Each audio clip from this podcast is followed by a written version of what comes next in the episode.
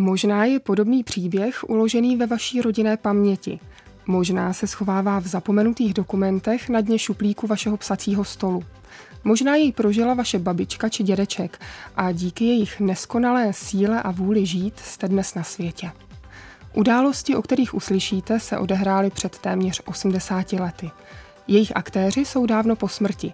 Přesto teprve nyní se pomocí unikátního souboru dopisů daří odkrýt příběh, který by vydal na román či hollywoodský velkofilm.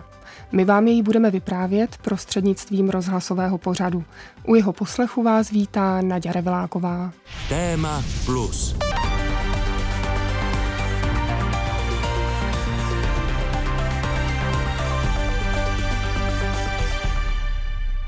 Na nelehký osud Oty Daňka a jeho maminky Elzy jsem narazila náhodou, když jsem připravovala reportáž o židovských obyvatelích středočeského městečka Uhlířské Janovice.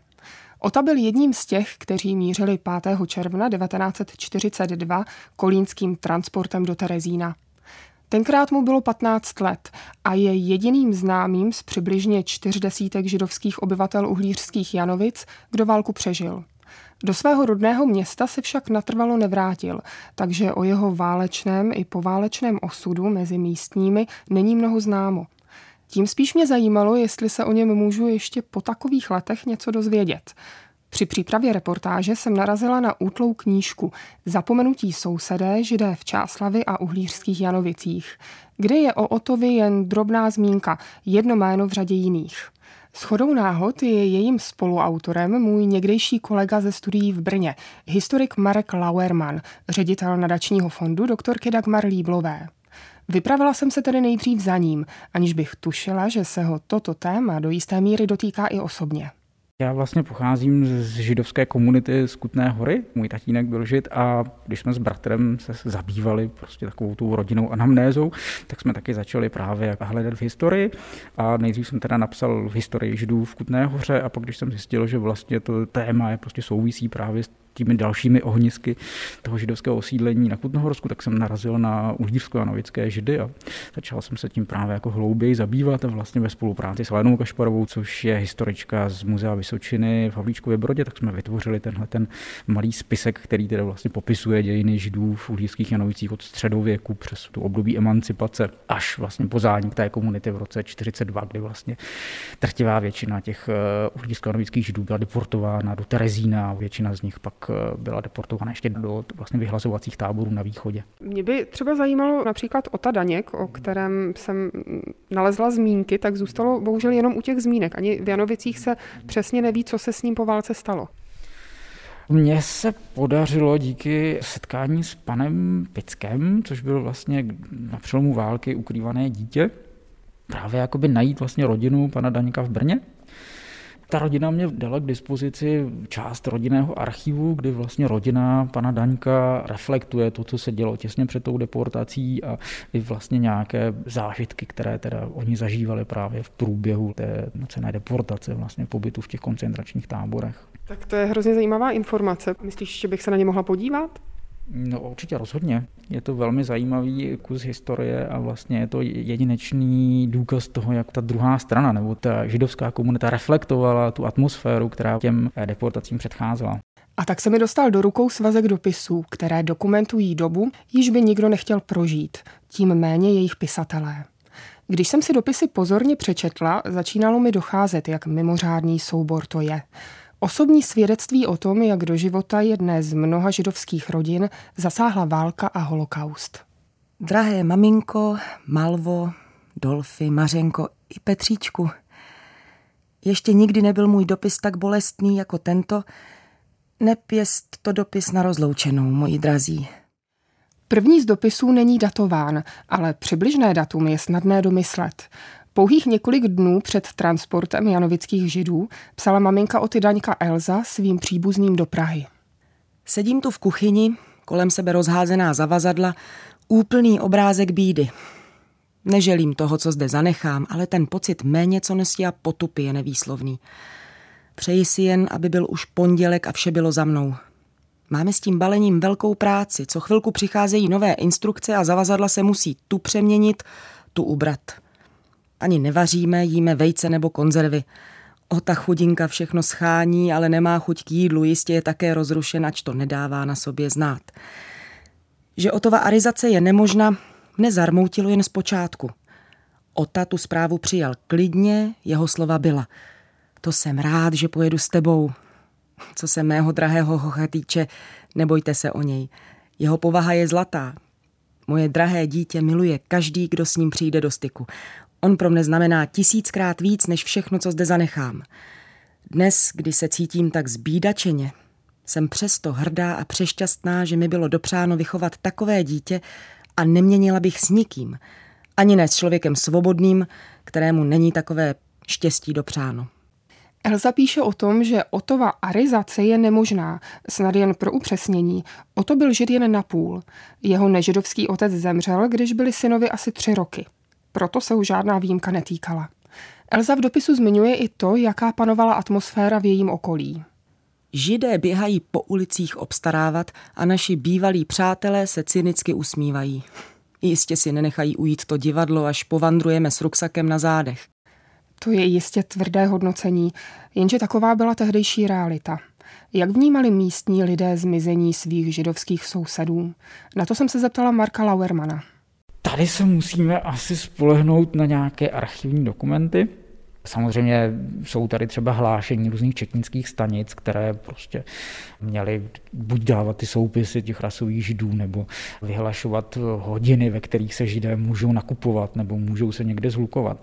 A ta veřejnost tomu vlastně jako přitakává a v podstatě jsou tam i znaky toho, neznáme to úplně v Janovicích, ale třeba v Kutné Hoře, že někteří lidé naopak se židům snaží pomáhat, snaží se jim třeba tu nějakou materiálnou, potravinovou pomoc prostě zpřístupňovat. Ale samozřejmě ta většinová společnost toto v podstatě bere a ti židé se postupně jakoby stávají stále méně viditelní. Jo. To je vlastně v tom, že ty projevy toho holokaustu jsou vlastně velmi patrné v tom, že ta společnost nic nedělá. Jo, že židé nemůžou chodit nakupovat stejně jako my, židé nemůžou cestovat jako my, nemůžou opustit tenhle ten okres. A ta veřejnost to vlastně jakoby přijímá, takže v okamžiku, když najednou v červnu čtyřicet dva oni se někde shromáždí a odjedou, tak ta veřejnost už je nějakou dobu vlastně nevnímala. Oni už byli trošku jakoby odsunutí stranou. Třeba vzpomínky paní Daňkové, která byla zubní technička, takže člověk, který patřil k relativně vyšší střední třídě před válkou, tak ta na to vzpomíná jako na velmi stísňující, skličující atmosféru, že najednou ti lidé, ti, ti sousedi začínali prostě se jakoby vysmívat, začali před ní jakoby zavírat dveře, jo? Což jde reflektovat právě v těch dopisech nebo v těch archiválích, které jsme tady zmiňovali. I když Elza vyslovila názor na některé sousedy, psala i o jiných, kteří byli nápomocní, u kterých mohla nechat věci, doklady, vzkazy. A současně se připravovala na to, co ji už brzy čeká. Co se mojí osoby týče, nemám z budoucnosti strach. Vzala jsem si spoustu nástrojů sebou a doufám, že se určitě uplatním. Ota pak se bude hlásit o práci. Vybaveni jsme skvěle a ponecháli se nám to, pak jistě nebudeme hladovět. Dnes odpoledne jsem se po tolika dnech dožila malé radosti a jistě vás moje zpráva potěší, ale prosím, nikde nic neříkat. Pan Poláček z Chrastní dnes dostal od strýčka z Terezína, který tam má vedoucí místo, dopis, aby ihned udal dvacet pět osob z našeho transportu, na kterých mu záleží, které zůstanou v Terezíně a on je umístí. Registrační čísla ihned putovala ilegální cestou na mnoho úředníků. Dle toho usuzuji, že tento transport jde do Polska. Mimo to máme ještě několik adres, a sice na ubytovacího úředníka a na židy, kteří kufry odnášejí a vozí k prohlídce. A protekce těchto nám velmi prospěje. Proto, moji nejdražší, nermuďte se, my se nestratíme, napneme všechny síly a vydržíme. Chceme se dožít šťastného konce ve zdraví a začít znova budovat a žít. Však ne zde, kde se mi všechno zprotivilo a kde život byl již k nesnesení. Svět je široký a kdo chce pracovat, najde všude obživu. Elza Daňková napsala ve svém posledním dopisu ještě mnoho povzbudivých slov své rodině, která byla transportů prozatím ušetřena. Nenadlouho. Její maminka i sestra Malva brzy zamířili do Terezína za ní. Bratr Dolfy, který byl uchráněn transportů díky smíšenému manželství, mohl zůstat u rodiny, alespoň zatím. Nakonec Elzina dopisu ještě dostal prostor na připsání pár řádků také o to. Moji nejdražší, tímto dopisem se s vámi loučím a jsem rád, že jsem vás ještě přednedávnem mohl vidět a věřím, že se v době co nejkratší sejdeme. Jsme odhodláni vše šťastně předržet a potom se vrátit jako svobodní lidé. Často na vás vzpomínáme a nikdy nezapomeneme, co jste kdy pro nás dobrého učinili. Na závěr připojil o to slib. Budu vždy maminku poslouchat a pomáhat jí, neboť jen tak můžeme vše šťastně přečkat, abychom se dočkali lepší a šťastnější budoucnosti. Buďte šťastně a zdrávi. Naschledanou se těší váš Oto.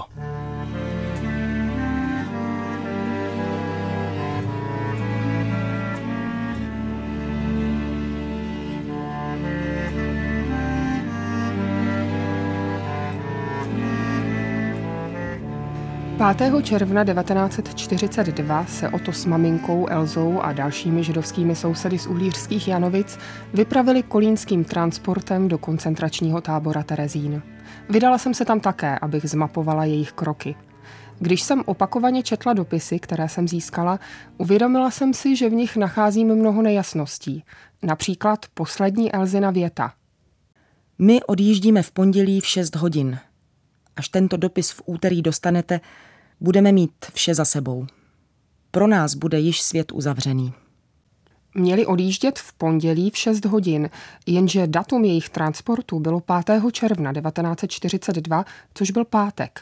Jak trávili těch několik dnů mezi tím, to mi popsal historik z památníku Terezín Tomáš Fedorovič. Lidé, kteří byli deportováni z těch Uhlířských Janovic, museli být převezeni na shromaždiště v Kolíně, odkud vlastně byl ten transport, kterým paní Elza i její syn Oto přijeli do Terezína, tak tam byli umístěni několik dnů a odtud potom vlastně odjížděli z toho shromaždiště kolínského do terezínského geta. A jak vypadal pobyt na shromaždišti? Jako shromaždiště byly většinou vybírány školy, kde byly prostě třídy, kde se mohli ti lidé snázovit, a bylo to jednoduché, prosté, bylo tam jenom nejnutnější vybavení, nějaké slamníky, lidé si tam naskládali všechno, co sebou měli, bylo zaopatřeno nějaké jídlo základní pro ně a během té doby ten čas samozřejmě byl využit k tomu, aby byli zbaveni jejich posledního veškerého majetku. To znamená, svůj nemovitý majetek už nechali, ale museli odevzdávat klíče, museli odevzdávat různé doklady, vyplňovat a podepisovat potvrzení o tom, že všechno, co mají, prostě už jim nepatří. A byly samozřejmě i kontroly na zakázaný kontraband, to znamená, prohlíželi se jich zavazadla, jestli nemají peníze, jestli nemají nějaké cennosti. Elza Daňková si plánovala, že bude vykonávat práci zubařky a brala si i příslušné nástroje k tomu. Myslíte, že jí ty nástroje nechali? Je možný, že samozřejmě tyto nástroje byly ponechány, ale nakonec dle mého soudu stejně byly potom zabaveny, tak jako i léky. Ty se potom konfiskovaly tady po příjedu do Terezína a dávali si do lékárny a ta potom je distribuovala na ty potřebná místa. Takže něco podobného předpokládám, že muselo být i vlastně s těmi nástroji, co vezli ti vězni sebou.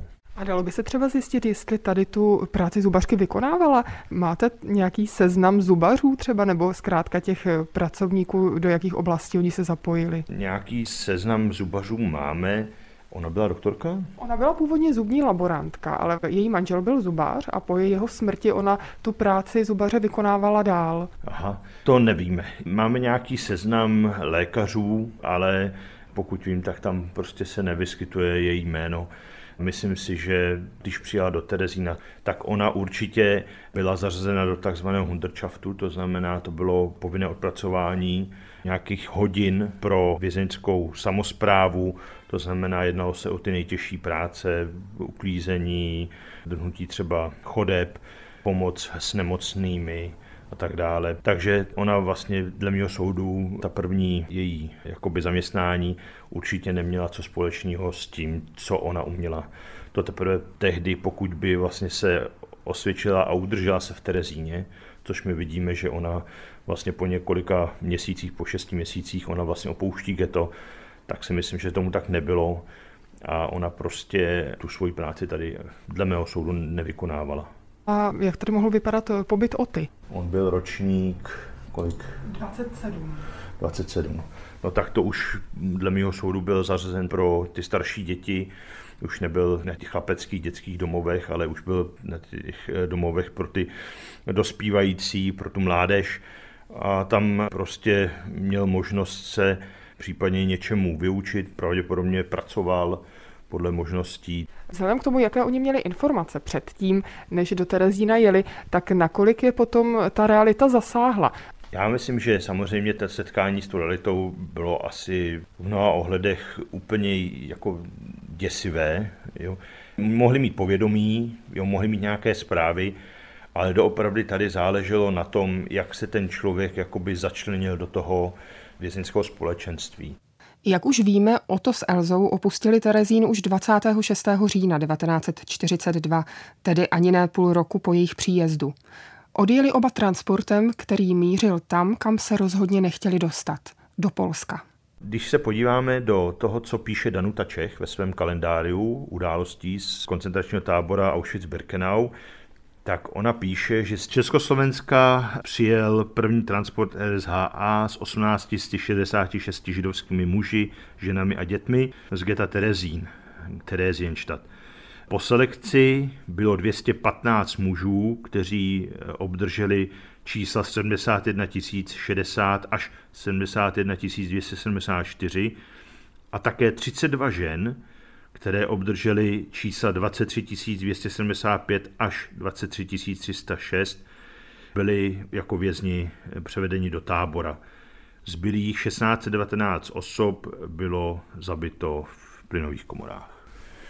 Takže když se mě ptáte, zda paní Elze byla mezi těmi třiceti dvěma ženami, které byly převedeny do tábora, to vám nemůžu říct ani potvrdit, ani to předpokládám, že do toho tábora mohly být přijati mladší ročníky než paní Elza. Ale to je dopravě to svým odhady. My vlastně ty osoby, které přežily, nebo ty, které byly vybráni, tak ty nejsou podchyceni nikde.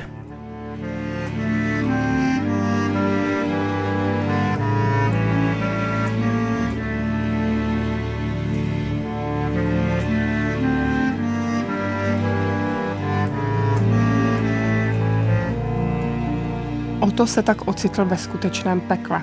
Protože o Elze od té doby už neexistují žádné zprávy, máme téměř jistotu, že se tam ocitl sám. Přitom mu ještě nebylo šestnáct let, což byla hranice pro přežití. Pro další informace ohledně Otova pobytu v Osvětimi jsem se vypravila do Židovského muzea v Praze. Hovoří historička holokaustu Radana Rutová. Většinou ty děti potom, které prošly selekcí, vypadaly starší a také vlastně, když se vykládaly ty vagóny dorazivší do Osvětimi, tak vlastně vykládali vězni, už osvětímský, kteří věděli, jak to jako v Osvětimi v Březince chodí, a oni většinou s těm dětem, které jim připadaly, že vypadají starší, šeptali ten věk. Postarší si prostě věk, řekni, že je ti šestnáct, řekni jiné vhodné povolání, neříkej prostě kadeřnice, řekni elektrikářka, aby opravdu měl šanci tou selekcí projít. Vraťme se nyní k souboru dopisů, které jsem získala na začátku mého pátrání. Elzin těsně před odjezdem do Terezína už známe. Další tři dopisy, které mám k dispozici, psal Oto. Prohlížím si první z nich. Chlapecké písmo na obyčejném listu papíru, bez obálky, která by snad napovídala, odkud přišel. Jediný údaj, co mě může navést, je datum dvacátého prvního června devatenáct set čtyřicet tři. V té době byl Oto v Osvětimi přibližně tři čtvrtě roku. Drazí, konečně jsem se dostal k tomu, abych napsal několik řádek. Nemusím ani říkat, že ve vzpomínkách jsem stále u vás. Myslím, co asi stále děláte, zda jste zdrávi a jak se vám vede. Jistě bych byl překvapený, kdybych viděl mého malého bratrance Petříčka, snad bych ho ani nepoznal. Jsem zdráv a doufám, že vy též. Starosti si o mne dělat nemusíte. Vaše balíčky jsem v pořádku obdržel a jsem rád, že jste na mne nezapomněli. Přijdou mi doopravdy vhod. Je-li to jen trochu možné, tak mi posílejte balíčky často. Je dovolen libovolný počet a nezáleží na váze. Moji adresu jsem vám udal v prvním lístku. Nyní vám zase nebudu delší dobu psát, jelikož víte, jak jsem na psaní lenivý. Co dělá maminka, teta a babička? V balíčkách neposílejte věci k vaření, nemám k tomu příležitost. Posílejte nejvíce sladkosti. Pro dnešek končím a doufám na brzkou shledanou. Napište mi brzy dopis. Kdybych nevěděla, že jde o dopis z koncentračního tábora, nejspíš by mě to nenapadlo. Popsaný list je totiž zvláštní už na pohled. psaný v češtině, když dopisy z koncentračních táborů podléhaly cenzuře. Nadto na kusu papíru, který v ničem nepřipomíná předtištěné koncentráčnické dopisnice. Co na něm zaujme historika?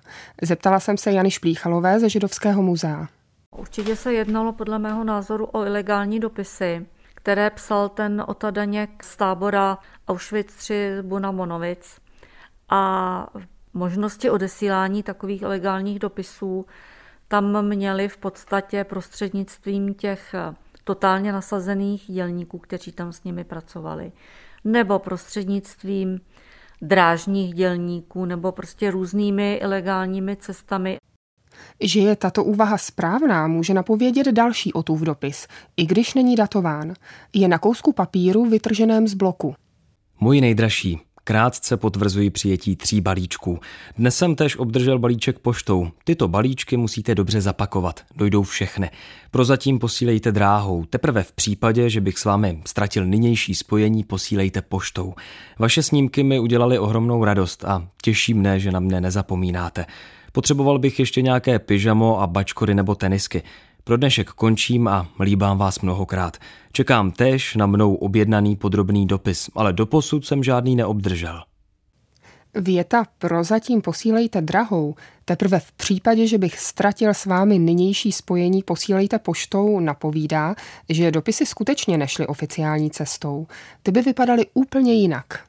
Existovala možnost psát zcela formálně úředně na úředních předtištěných formulářích, které měly formu dopisnic, procházely cenzurou. Takže asi by nemohly být psány česky, musely by vždycky být psány německy. Co máme my tady ve sbírkách, no. Dopisnice s Osvětimi, které šly legální cestou, byly vždycky psány německy. No, většina, já si taky nespomínám, že by byly v češtině.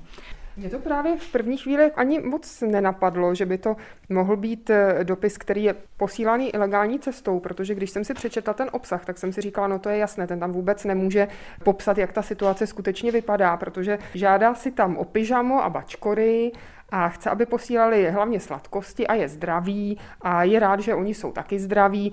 Není v tom ten děs a hrůza, co by člověk očekával? No, já si myslím, že když psal o pyžamo a sladkosti, tak to psali ti vězni, posílejte. A teď měli na mysli prostě jakékoliv oblečení, které mohli použít na spaní, aby v něm pak nemuseli chodit do práce. Sladkosti, cukr znamenal dodání kalorií, energie. Taky platidlo. Ano. To bylo opravdu velké platidlo v koncentračních táborech. No a potom u toho jednoho dopisu, ten je krátký, a tam zmiňuje... Mnoho mých přátel tady zahynulo, ale já pořád se ještě snažím držet a snažím se to vydržet, abych se s vámi ještě mohl setkat. Tak to by zase asi legální cestou no, absolutně určitě. Napsat nemohl. No určitě by tohle si nedovolil napsat a on tady i to formuloval, i když tohle zřejmě bylo trošku za hranou té možnosti, co psát, byť v tom ilegálním dopise, tak stejně si nedovolil tam psát nic konkrétního, už jenom s ohledem na toho prostředníka, aby ho neohrozil. Poslední Otův dopis s Osvětimi má datum dvacátého prvního prosince devatenáct set čtyřicet tři. Můj nejdražší. Jsou to už dva roky, co jsme naposledy slavili vánoční svátky a vzpomínám, jak to bylo krásné. Nyní nás však osud rozdělil a nevíme jeden o druhém. Jsem vždy potěšen, když slyším sebemenší zprávičku o vás a mohu si pohovořit s člověkem, který s vámi mluvil. Denodenně vzpomínám na maminku, babičku i tetu, o kterých nevím, zda ještě žijí. Já sám mohu říci, že při všem jsem měl vždy ještě velké štěstí. Mnoho mých kamarádů zahynulo, ale já si vždy řekl ne, nesmím, musím se s vámi ještě shledat. Jsou to přece už ty poslední Vánoce bez vás. Začátek byl těžký, ale nyní se mi daří dobře a jsem zdrav, takže si nemusíte dělat starosti. Vaše zásilky vždy v pořádku obdržím a děkuji za ně. Musíte je však lépe balit. Potřebuji bačkory a pyžamo. Nyní se loučím a přeji vám všem ty nejkrásnější Vánoce a šťastný a veselý nový rok. Váš Oto. Společně se svazkem dopisů se ke mně dostala i informace, že Ota Daněk měl v Osvětimi pracovat v pobočce Buna. Jak tam vypadal život vězňů, na to jsem se zeptala Jany Šplíchalové. Tábor Osvětim římská tři pomlčka Buna Monovice byl vlastně takový tábor, který byl zřízen jako pracovní, na rozdíl od té Auschwitz-Birkenau, která byla táborem víceméně vyhlazovacím. V té Buně to bylo zřízeno někdy v létě čtyřicet dva A během podzimu roku čtyřicet dva se tady začaly stavět budovy, které měla provozovat firma I G Farben. To byla taková výroba, která se měla zaměřit na právě to nedostatkové válečné zboží, čili na výrobu syntetického benzínu a kaučuku. A vězni, kteří tam přešli, tam přišli na místo, kde vlastně nebylo téměř vůbec nic. A oni sami museli tedy nejprve dojíždět a ty provozovny postavit, ty tovární haly a ty provozy. A pak tam si sami postavili i baráky, ve kterých později bydleli. Takže to byla taková, bych řekla, skutečně otrocká práce v té Buně Monowicích.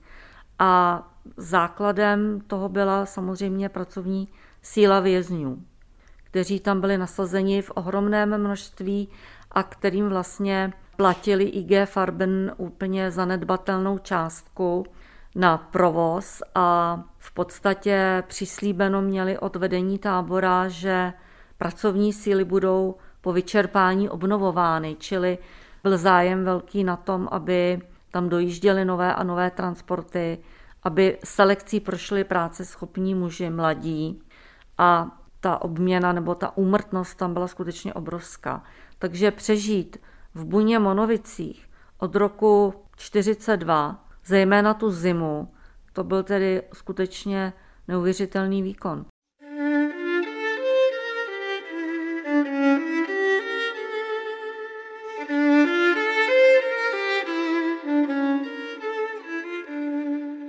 Co asi pomohlo Otovi Daňkovi přežít otrockou práci?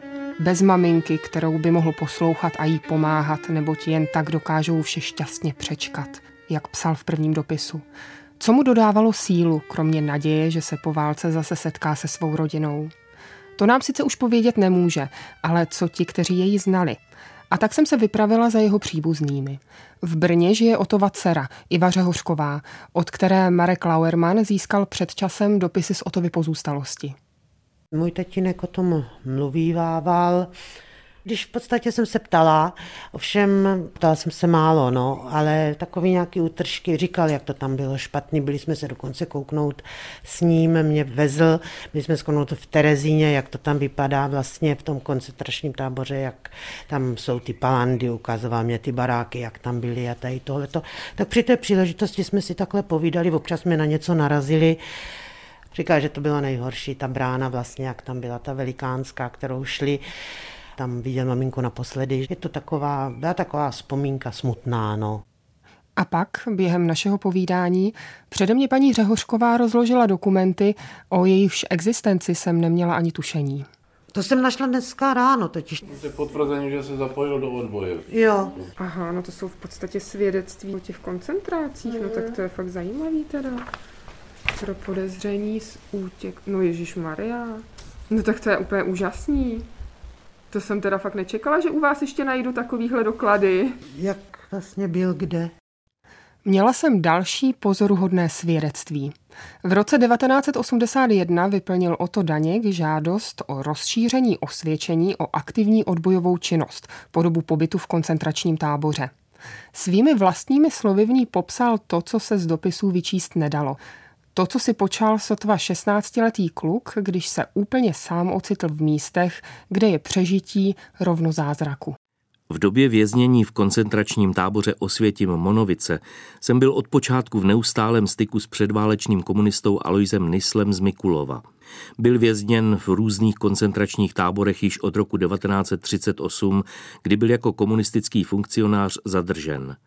Po příchodu do koncentračního tábora Osvětim Monovice se mě jako mladého ujal, pomohli mi překonat útrapy a vlastně mi zachránil život. Soudruh Nysl byl člen táborové ilegální organizace, která organizovala v táboře aktivní odboj. Jeho prostřednictvím jsem byl i já postupně do činnosti zapojen. Byl jsem pověřován úkoly jako spojka k předávání vzkazů motáků, prováděl jsem zajištění při konání ilegálních schůzek, několikrát jsem schoval ilegální tiskoviny, brožury, poskytoval jsem podle pokynů soudruha Nysla pomoc nemocným politickým vězňům, zejména komunistům, předával jsem ilegální organizací získané informace o situaci vytipovanému okruhu známých a podobně. V napojení na soudruha Nysla jsem v této činnosti pokračoval i v koncentračním táboře Gera, pobočném táboru Buchenwaldu. Jak se Oto s Aloisem Nyslem seznámil, sice nevíme, ale něco nám k této důležité postavě příběhu mohou říci historikové z dostupných dokumentů. Hovoří Jana Šplíchalová. Ten Louis Nysl, nebo Alois Nysl, jak o něm mluvil Ota Daněk, byl ročník devatenáct set deset, pocházel z Mikulova a on byl německý antifašista.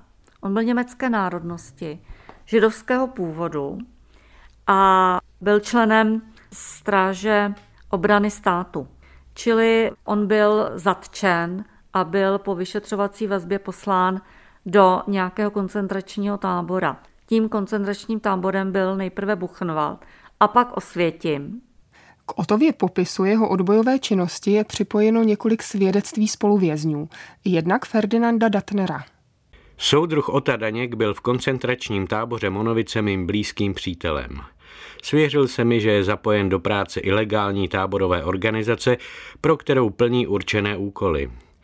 Potvrdit to mohu i proto, že mne požádal několikrát o pomoc například při uschování ilegálních tiskovin, předání vzkazů motáků a podobně. Poskytoval mi a okruhu svých známých informace z fronty. Vím, že zejména v době, kdy byl štubendienstem, organizoval pomoc některým spoluvězňům. Mohu proto odbojovou činnost soudruha Daňka potvrdit.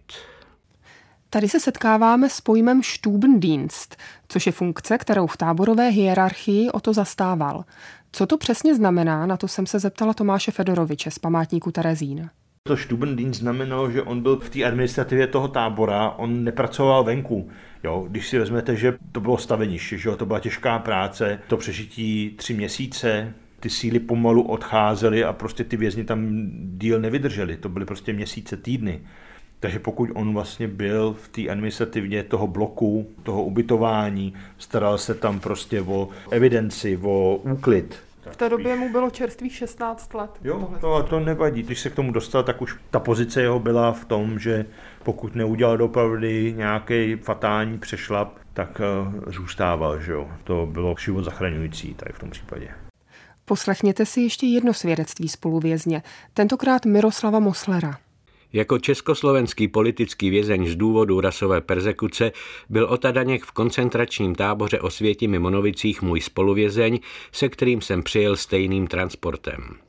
V roce devatenáct set čtyřicet čtyři jsem byl táborovým gestapem vězněn v bunkru pro podezření z útěku.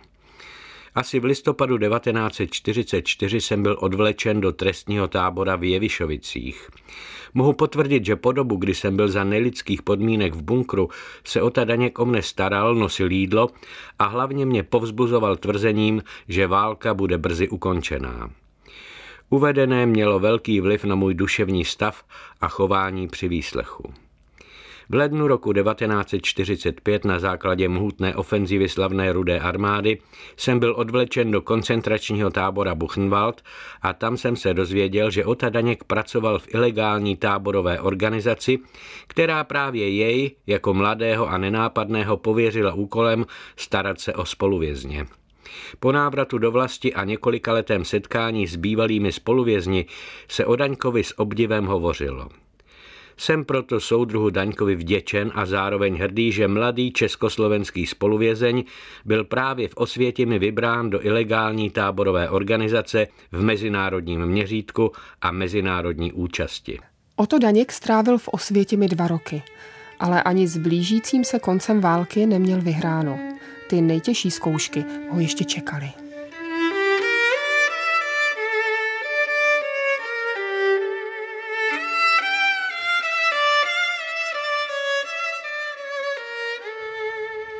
Znovu listuji v dopisech z Otovy pozůstalosti. Ještě jsem je zdaleka nevyčerpala. Zbývají poslední tři. První z nich je psaný německy, Otovou rukou na oficiální dopisnici. Nikoliv už s Osvětimi, ale z Buchenwaldu, z března devatenáct set čtyřicet pět. Obsah je stejný jako u dopisů předchozích. Oto je zdravý a doufá v to i u adresátů. Také žádá o balíčky. Jednu podstatnou informaci nám však tento dopis dává. Oto musel absolvovat transport smrti s Osvětimi.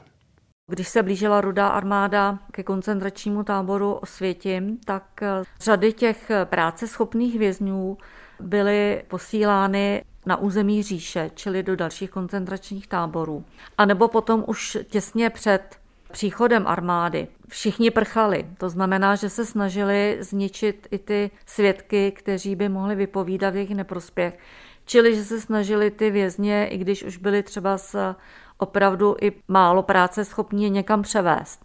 Čili to byly ty úplně poslední transporty vězňů z Auschwitz-Birkenau, které směřovaly různými směry a jeden ten železniční tah vedl právě přes území Československa. A pak se na území Československa dělil třeba s směrem na Buchenwald a směrem na Mauthausen, Dachau. To byl leden devatenáct set čtyřicet pět. My se ale nyní přeneseme v čase o půl roku později.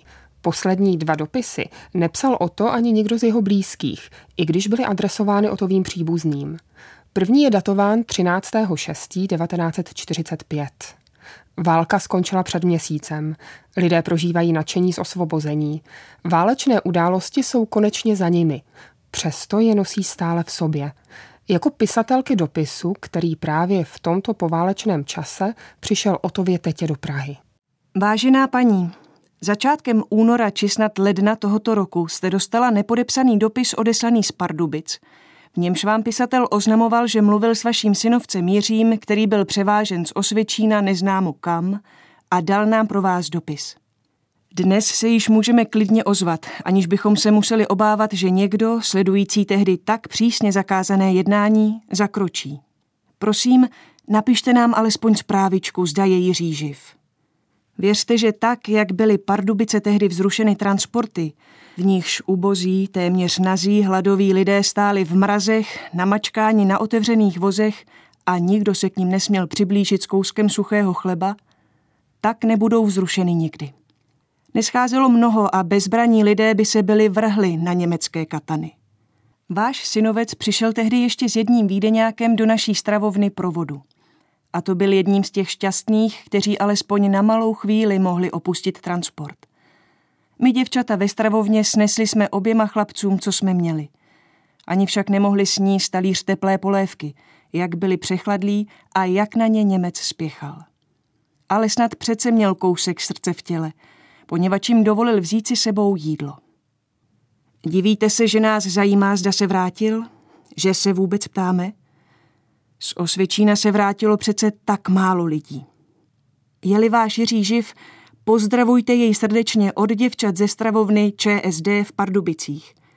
A nedočkal-li se toho, aby se mohl vrátit do naší milované, osvobozené republiky, utěšit vás musí jediné.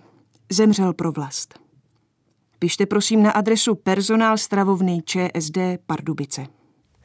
Víme, že transport s Osvětimi projížděl Pardubicemi dvacátého čtvrtého ledna. Otovi mělo být za tři dny osmnáct let. Víme, že jméno Jiří použil jako zastírací manévr. Dívkám stačil předat vzkaz s prosbou, aby podali příbuzným potřebné informace, a oni to udělali. Co ale nevíme je, jak mohlo dojít k popisované situaci. Jak mohl Oto opustit transport smrti a zajít si pro jídlo, když transporty smrti zcela odpovídaly svému názvu. Svědectví o tomto konkrétním je celá řada. Jak popisuje například kniha Pochody smrti Ireny Malé a Ludmily Kubátové z roku devatenáct set šedesát pět. Vlak se skládal asi ze čtyřicet až čtyřicet pět vagónů, uhláků. V každém z vozů byli lidé oblečeni v pruhovaný, lehký trestanecký oděv. Byl mráz patnáct stupňů a lidem bylo velice zima.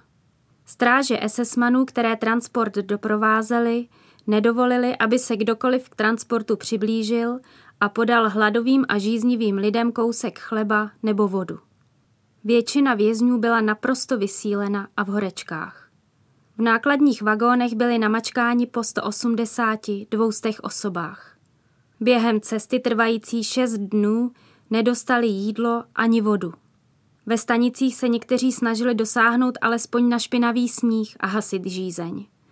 Používali k tomu plechových hrnečků přivázaných na provázku, které pouštěli z vozu. Ale takové pokusy, stejně jako pití vody z lokomotivy, končily stejně. Zastřelením, nebo ubitím. I vyklonění z vlaku, bylo-li spozorováno, znamenalo smrt. Svědci, kteří viděli transport v různých stanicích, líčí shodně nepředstavitelnou hrůzu, která jej provázela. Jak je možné, že Oto mohl vystoupit a pod dohledem dozorce zajít do stravovny? To je záhadou i pro historiky. Já jsem tedy, co jsem četla ve vzpomínkách, tak jsem se setkala naopak s tím, že je někde nechali vystoupit na některých zastávkách, ale že by si mohli tam někde, že by jim dávali spíš tajně, nevím. Já jsem o tom taky nečetla, ani jsem neslyšela, že by takhle mohli vystoupit a to, co tam popisujete, nevím o tom. Tohle Němci nedovolovali. Tam hrozily útěky prostě no, a další, kterým se snažili zabránit. No. Oni mnohdy byly situace, o kterých bychom řekli, že se rozhodně nemohli stát. A stalo se to. Takže že úplně kategoricky bych tvrdila, že to není možné, to ne. Samozřejmě napadlo mě, jestli Ota neměl nějaké mimořádné postavení, když měl takovou to úlitbu, takovou to možnost. A potom v dalších dokumentech teda jsem se dočetla, že byl ten štubný líst. Mohlo něco takového potom i v tom transportu tak díky tomu? V tom transportu taky byl určen nějaký vězeň, který měl v podstatě předávat rozkazy těch esesáků a dozorovat na ty vězně. Tak je možné, že pokud byl mladý a ještě byl fyzicky schopný, takže ho vybrali i z tohohle důvodu. Třeba tam byl zrovna nějaký slušnější esesák, který si chtěl tímhle zajistit takové nějaké alibi, anebo v případě tušení konce války, tak už mu docházelo, že by bylo dobré se chovat trošku jinak, no. No, ono ještě z toho dopisu, když jsem si už několikrát četla, tak mi tam vlastně došlo, že oni si nešli pro jídlo, oni šli pro vodu. Tam vyloženě ty holky popisují, že oni přišli no. pro vodu a ty holky tak teprve to, jim ano, to jídlo začaly ano, dávat. Ano. Jsou dokumentovány případy, kdy opravdu někde vlak zastavil a po jednom se otvíraly vagóny a jeden z toho vagónu mohl jít doplnit kýble s vodou. Už by na cestě díl opravdu zastavoval jednak, aby mohli jako jeden kýbl s těma fekálama vylejt a druhý, aby si tu vodu mohli dopustit. No. Ale že by to taky bylo pravidlo, to vlastně taky nemůžeme říct. Dívky ze stravovny ČSD na svůj dopis z třináctého června obdrželi odpověď, kterou sice k dispozici nemáme. Přesto ale z dopisu odeslaného jednou z nich o dva týdny později, dvacátého pátého června devatenáct set čtyřicet pět, můžeme vytušit, co bylo jejím obsahem. Milostivá paní, snad se podívíte, kdo neznámý vám opět píše z Pardubic, z místa, odkud vám již přišly dva dopisy a z nichž na jeden jste tak mile odpověděla. Snad právě váš dopis nám, dívkám do stravovny v Pardubicích, mě přinutil, abych vám napsala ještě jednou, tentokrát osobně, víceméně soukromně. Byla to i moje maminka, která mi řekla, že váš upřímný dopis nesmí zůstat bez odpovědi. Milostivá paní, vaše díky nám všem jsou příliš velké. Konali jsme svou povinnost. Všem nám stačí vědomí, že se Ota vrátil, že jeho mladý nadějný život nepřišel nazmar jako životy tisíců jeho spolutrpitelů. Vaše starost o něho, vaše utrpení v době jeho nepřítomnosti je mi právě tak blízké. Jako tisíce českých rodin, tak i naše byla krutě postižena německým terorem. Jedině proto, že jsme všichni jen dobří Češi.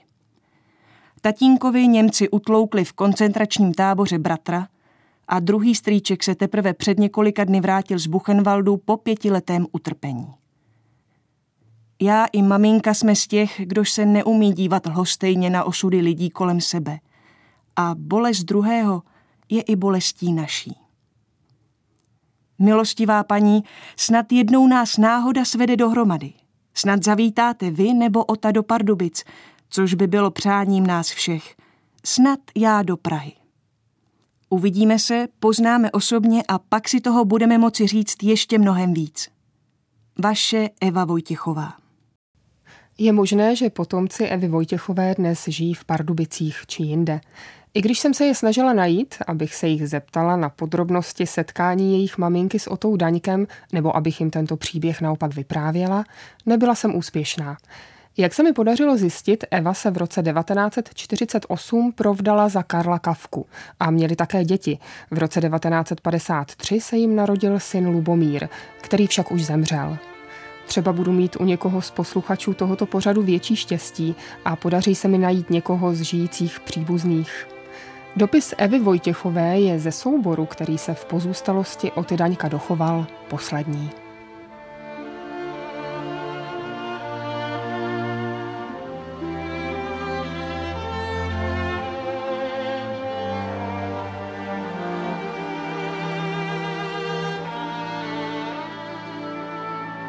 Z dokumentů, které jsem získala od Ivy Řehořkové, však můžeme zmapovat ještě další část Otovy válečné anabáze. V lednu tedy přejel transportem smrti z Osvětimi do Buchenwaldu, odkud napsal své rodině naposledy devátého března. O měsíc později byl Buchenwald osvobozen, jenže bez Oty. Těsně předtím totiž musel vyrazit na druhý transport smrti. Z toho pobočného tábora Berga Elster, kde byl podle těch záznamů umístěný právě Ota Daněk a další vězňové, tak odtud byli vyhnáni právě desátého až jedenáctého a jedenáctého byl osvobozen koncentrační tábor Buchenwald, tedy jedenáctého dubna čtyřicet pět, tak byli ty vězni vyhnáni a v podstatě zase dráhou měli být posunuti do dalších koncentračních táborů, do Flossenbürku a část potom do Terezína a Litoměřic. O dalších událostech nám Oto zanechal vlastní svědectví v dokumentech, které jsem měla od jeho dcery. Nakonec jsem se zúčastnil i organizování útěku vězňů z transportu. Uprchl jsem ve skupince, do níž byl kromě mne a soudruha Nysla ilegálním výborem zařazen i jeden soudruh komunista rakouské národnosti. Vzhledem k tomu, že jsem byl z Čech a měl tu známé, dostal jsem od táborové ilegální organizace úkol zabezpečit ukrytí této skupinky. To se podařilo a skupinku jsem až do konce války ukryl prostřednictvím Marie Kocmanové, která bydlela v domku na nádvoří Strahovského kláštera. Po ukončení války jsem se soudruhem Nyslem zabezpečil i repatriaci našeho rakouského spoluvězně do vlasti. O útěku při přesunu z Buchenwaldu hovořil Oto Daněk i s Ivou Řehořkovou, která si vzpomíná na některé podrobnosti. To mě vykládal, to si pamatuju. Oni byli, jako všichni tam, v nějaké stodole nebo něco takového. A že jim tam pomohl někdo, tady těm třem, že oni si měli vystřihnout obdélník a tam si měli do toho našít pruhovaný hadr, jako to, že jsou vězni. Jenomže oni si to našili na ty kabáty jenom tak a tam jim někdo prostě pomohl k útěku. Jo, nevím, kde to bylo, jak to bylo, takže tady těm třem se podařilo tím, že oni to neměli vystřížený, takže si to jenom strhli a měli o to snazší cestu. Toto vím, že říkal. Mám tedy zdokumentovaný Otův pobyt v koncentračních táborech i jeho útěk z transportu smrti, kdy se mu podařilo dostat k příbuzným. Jaký to byl asi pocit po třech strastiplných letech znovu obejmout své blízké? I na tuto otázku jsem našla odpověď. Je tu ještě jeden svědek, který Otu velmi dobře znal. Svědek, o kterém už na začátku byla několikrát zmínka. Drahé maminko, Malvo, Dolfi, Mařenko i Petříčku. Petříčku. Jistě bych byl překvapený, kdybych viděl mého malého bratrance Petříčka. Snad bych ho ani nepoznal. Malý bratranec Petříček je dnes více jak osmdesátiletý Petr Pylný. Jeho otec, Dolfi Adolf, byl bratr Otovy matky, Elzy Daňkové. Mařenka, Marie za Svobodna Kocmanová, byla jeho maminka. A i když mu na konci války bylo pouhých šest let, na některé detaily Otova života si vzpomíná velmi dobře. dvacátého čtvrtého dubna čtyřicet pět, to datum si pamatuju, pan Štvůrně byla mnohokrát řeč, jsem byl s mámou u babičky a najednou se tam objevili dva chlapy za okýnkem v přízemí. A byl to Alois Nysl, posléze dělal představenýho bratislavský židovský obce a poměrně brzy zemřel mladý na následky těch útrap koncentráčnických. A druhým byl můj bratranec Ota. Bylo mu osmnáct, necelých devatenáct let. A první, co bylo, že prostě mě popad a mohl mě umačkat. No a vytáhnul zmuchlanou fotografii mojí jako malýho chlapečka v takovým šedým svrchníčku, kterou on roky nosil u sebe a vzpomínal na mě, na svýho bratránka. Bylo to velice pohnutý, protože i moje máma, jeho teta, že jo, tak ona s nima oběma jela do Vršovic, do našeho vršovického bytu. Tam je nakrmila, vykoupala, schovala, protože to ještě bylo před květnovým povstání pražského lidu. No a tam s nima byla a mě tam nechala u té babičky a tety na tom Strahově. Vypuklo to pražské povstání, táta byl ještě v Terezíně A tyhle dva chlapy okamžitě se do toho vrhli a šli se střílet s Němcema na barikády. Oto v rodině Petra Pilného zůstal. Strýc se stal jeho poručníkem a i když ještě pár let po válce do Uhlířských Janovic jezdil na prázdniny, do domu, který tu měl po mamince, natrvalo se do svého rodného města už nikdy nevrátil. A jaký byl jeho další osud? On šel studovat na chemickou průmyslovku a vím, že byl velice dobrým studentem. Když odmaturoval, tak šel a nastoupil na vojnu. No a po tom prvním roce vojny on jim to takzvaně podepsal. Prostě zavázal se k vojenské službě jako k zaměstnání. A nastoupil na vojenskou technickou akademii, kde studoval a skončil na závěr své vojenské kariéry jako docent, inženýr, plukovník, kandidát věd. Jako vysokoškolský učitel na vojenské technické akademii, velký forst přes nějakou dělostřeleckou techniku. Na závěr našeho povídání si Petr Pilný vyhrnul rukáv u košile. Něco vám ukážu. Tohle číslo on měl vytetovaný na předloktí. Počkejte, jak to, že vy ho máte? Já jsem si ho nechal na památku po něm. Je to takových deset let. Před deseti lety jste si nechal vytetovat jeho koncept? Jeho, jeho číslo jsem si nechal vytetovat, protože já na něj pořád vzpomínám, víte. Náš vztah byl skutečně bratrský, přestože jsme byli bratranci. A on mě miloval a já jsem ho taky miloval. A považuji ho za úžasně moudrýho člověka.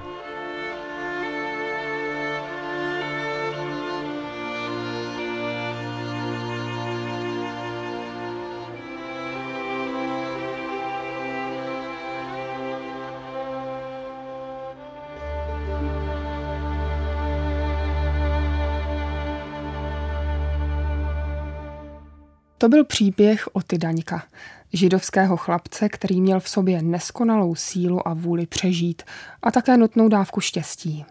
Příběh, o kterém možná ještě uslyšíte, protože se stane součástí nějaké publikace či výstavy.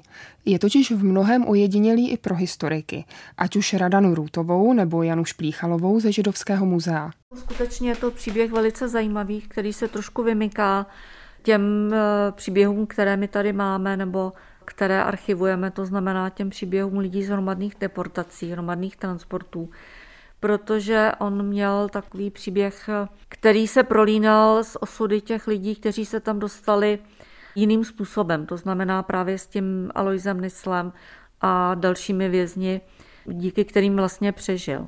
Mě tam jako opravdu zajal ten soubor těch ilegálních dopisů a vlastně poměrně mladý věk toho chlapce, aby vlastně přežil jako několik let v buně, který jako bývalý vězni, když už přežili, oni mluví jako o místu, kde se stěží přežívalo jako měsíce.